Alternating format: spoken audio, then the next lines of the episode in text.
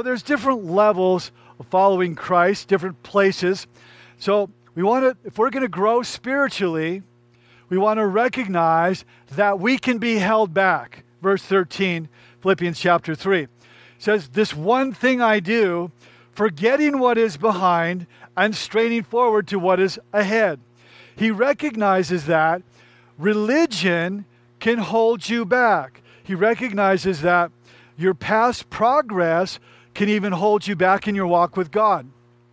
And so, forgetting those things which are behind.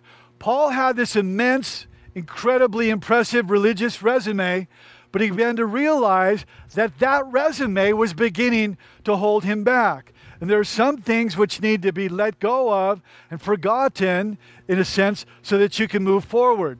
A religious resume can keep you from growing in God. You can be religious and at the same time not really be growing spiritually. And so Paul says this when he when he's talking about this in a few verses earlier. He says in Philippians chapter 3 verse 5 he says reciting his religious res- resume he says I was circumcised when I was 8 years old. I'm a pure-blooded citizen of Israel and a member of the tribe of Benjamin a real Hebrew, if ever there was, was one. In other words, I was a Hebrew of Hebrews. I had, re- I had reached the highest level of religious attainment in society. I was a member of the Pharisees. Said, I was so zealous that I harshly persecuted the church. And as for righteousness, I obeyed the law without fault. And you, would you think you'd say, Yeah, I was doing pretty good? Well, this is what he says in hindsight. I thought these things were valuable, but now I consider them worthless because of what Christ has done. And yes, everything else is worthless when compared to the infinite value of knowing Christ Jesus my Lord, for whom the sake I've discarded everything else and count it but garbage, which refers to animal manure. So he looked at his religious resume and he realized that this is holding me back. And in retrospect, he says that was like manure compared to the, to the unbelievable opportunity to know Christ there. And so here's a guy that there was things he needed to let go of and to forget. He had an unquenchable violence and hostility against the church, a violent rage against all things Christianity, dragging people off to Jerusalem to throw them in jail. So Paul, now, like most of us, had a boatload of issues and disappointments and regrets and shame that he needed to let go of, but that included his religious resume that was holding him back, that he had to let go of that. So, yesterday can hold a lot of good and a lot of bad. Additionally, it can hold us hostage if we're not careful. In Paul's case, he's held hostage by the memories of what he'd done to the church, including murder there. And the Bible says that if we're ever going to achieve the purpose for which God created you and saved you, unless you let go of yesterday, unless you learn from yesterday, you're not going to grow spiritually as you could. You learn from yesterday, but you don't live consumed in yesterday. Again, his religious resume that he was so proud of, and then you have to press beyond your past progress. And so the power of the gospel is that your past doesn't have to define you. Your yesterday doesn't have to define your future. I think it's like this in terms of our relationship to the past that many of you you're in your cars. And when you drive your car, like you drive life, you're looking ahead, you're looking through the front window. Now there's a little rear view mirror there, and you're occasionally looking at the rear view mirror. And that's really how the Christian life would be lived. You're occasionally looking in the past, but the thrust of your life is that you're looking forward. This one thing I do, forgetting the things which were in the past, letting go of those things. So Paul says here in verse, uh, the next verse, he says, But I press on. That speaks of straining every spiritual muscle. It speaks of maximum effort. It speaks of uh, I run, I pursue, I chase, I follow after, highly intentional. Nothing about let go and let God. You want to grow spiritually, you need to recognize what holds you back. But secondly, here, you want to do this press on, be passionate. I press on for that which Christ Jesus took hold of me. So I want to ask you this morning what is it that is pressing against you that keeps you from pressing on? Are there circumstances which are keeping you from pressing on? Perhaps personal battles keep you from press, pressing against you. Maybe a responsibility that you have is pressing against you, or a financial situation, or relationships. Maybe it's unemployment that's pressing against you, or your health that's pressing against you. Paul said, I push on, I press through. So he recognized then that his passion needed to be activated. He needed to push on and press on. He didn't have this uh, gliding through life, gliding through a spiritual experience mentality. He wasn't in cruise control. Friends, your salvation is a free gift from God. The Bible says in Ephesians chapter 2, verse 8 and 9, For by grace you've been saved through faith, and not of yourselves. It's a gift of God, lest anyone should boast. So your salvation is a free gift from God. But your spiritual growth is not. Your spiritual development is not. That's not free. That comes through being intentional. So that's what he's talking about. If you want to grow spiritually, this is what you have to do. He's saying, I press on. It is a determined decision to prioritize your spiritual growth and God's purpose for your life. It doesn't just happen. I press on. In other words, I prioritize the spiritual. I make room for the spiritual on my calendar. I think a few practical ways that you can press on or prioritize the spiritual is one, prioritize Jesus at home.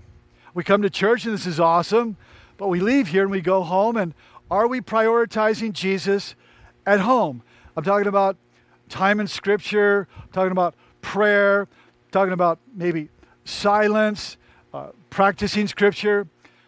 I'm also talking about prioritizing personal involvement in the local church, like just showing up on Sundays, serving, uh, getting involved in serve experiences. By the way, on July 10th, 17th, and the 24th, we're going to be working on the campus at 5 o'clock to 7 o'clock Friday nights, a work party, and you're all invited. So prioritize these things practically, the spiritual. Well, Paul says in the next verse, verse 15, all of us, then, who are mature, should take such a view of things. And if on some point you think differently, that too God will make clear or reveal this to you. So he says, if you're not getting this, then God is going to have to help you to get it if you don't. And then, verse 17, he says, Join together in following my example, brothers and sisters. And just as you have us as a model, Keep your eyes on those who live as we do. So he says you got to recognize what holds you back if you want to grow spiritually. He also says you need to renew your passion, push on, push forward. And then the third thing he says here is you need to be mindful of examples of those who would inspire you, of those who could coach you or mentor you, or be like even a, a personal spiritual advocate or trainer. He says, together follow my example. He says, you need to have a model. So we all need examples. Uh, we all need spiritual examples. I've had many of them in my life. And I don't think I would be with you today had it not been for many of the, the, the examples in my own life. Those that are pursuing Jesus, those that could mentor, coach, train, those that have a heart for God, those that would uh, be centered in Christ, and see things from God's point of view that could speak wisdom over your life. Spiritual people that could give you a spiritual uh, perspective there. So it says, follow those who have the example like me, and not just those that are earthbound. So if you want to follow Jesus, he's saying you better watch out who you're hanging out with. And I want to give a shout out to our students over at the dock. And I want to encourage you who are you hanging out with? Because you show me who you're hanging out with, I'll show you your future. For parents here, we could say, hey, we're, we're good parents, but are we watching who our children and our students hang out with? I would say that if you're not watching them, you're really not a very good parent. Every parent should be concerned about your children's friends and who they're hanging out with. So God is a father, and He's concerned with who His kids are hanging out with, and we really should be too. And the fourth thing He says here, if you want to grow spiritually, He says, but our citizenship is in heaven. Our citizenship. He says, you are here just for a season, maybe 70 or 80 or 90 years or longer, but it's just a season, and your permanent citizenship is in heaven. So we live each day on earth recognizing that we are citizens of heaven. There's a story about uh, a high school football player, and his name is Ricky Rhodes. Ricky Rhodes. And he was one of those guys that was always dogging it and always never putting in much energy, never giving much effort. He was a guy that would just show up and kind of go through the motions of practice and goof off and clown around. And that's just his disposition no heart, no commitment, no effort, no work effort, work effort, uh, ethic, never practicing hard, just playing around all the time. And he'd show up day after day. And of course, he never got into the game. I mean, who's going to put somebody like that in the game? So Ricky Rhodes rode the bench his entire high school career. And then it comes to the last game uh, of, his, of the season, and he's like third or fourth string, and the other two running backs get injured. And now it's just Ricky Rhodes, and they've got no one else. So they put Ricky Rhodes into the last game of the season. And when he got into the game, the coach was stunned because he ran like a, like a young man possessed. He was so purposeful. He was running over people and through people and around people. And he was putting on a clinic of how to be a running back. So the coach was stunned about what got into this kid. And at the end of the game, the coach calls him into his office and he sits down, uh, Ricky Rhodes, and he says, Ricky, I've never seen anything like this. You've been playing around all these years, fooling around, doing a little bit here and a, a little bit there, and you've never taken this thing seriously. And today we put you in the game, and you are like a beast. Like, what happened to you, Rhodes? What got in you? And there's a Ricky Rhodes, just head bowed in silence. And a tear begins to roll down his, his cheek. He says, Coach, a couple days ago, my dad died. Coach, my dad was blind. And today was the first time he's ever gotten to see me play. Coach, my dad never saw me play till a couple days ago. That was the first time. And there's something about, as Christ followers, when you know that your Heavenly Father is watching, changes everything. When you know His gaze is upon you, it lifts you from goofing around and screwing around and playing around spiritually. It takes you out of cruise control. It takes you out of just kind of gliding and cruise control through the Christian life. When you know your Heavenly Father is watching and you're a citizen of heaven, it really transforms you, transforms your focus.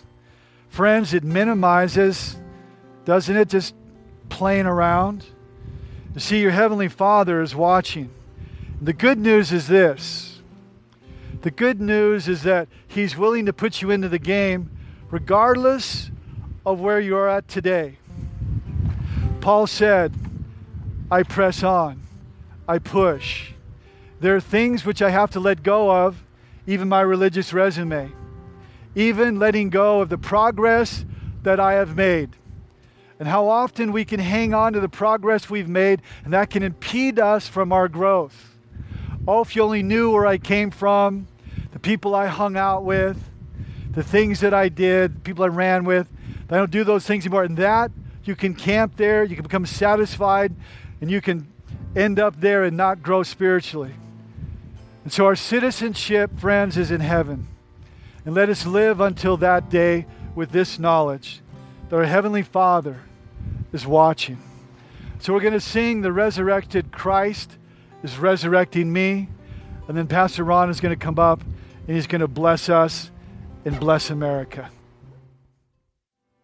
Could we begin this morning by pronouncing a blessing upon our God? And the best way we could lift our hands in blessing upon our God is to offer Him ourselves.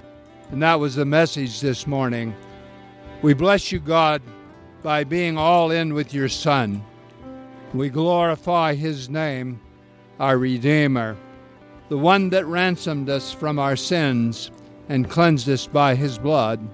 And so we lift our hands in praise and blessing upon our God. And then on this uh, day in the history of our nation, the first day of another year in the life and history of the United States of America. And even in the face of the issues that we face as a nation, we bless our nation in the name of the Lord. And our prayer is that God would pass through this land and grant us renewal, and that we, His people, would humble ourselves before Him and call upon heaven, and that God would move across this land. And so we pray for our president. We pray for those that guide us. We pray for all people that are in office that somehow you could reach down from heaven and touch their hearts with the saving grace of the Lord Jesus Christ. And then, Lord, with hands uplifted, we bless one another we thank you for our brothers and sisters in Christ. We thank you for this place that you've given us to worship. And our hearts are filled with gratitude because of your goodness. And so many ways you have manifested your goodness in our lives. And so we bless one another. And then, Lord, standing in this place, I stretch forth my hands and I bless these dear people with all the bounty of heaven, with all that they're designed for, that they could come to maturity in Jesus Christ, and that we together could know more and more what it means for Christ to be in us and for He to be in us. And we pray in Christ's name. Amen.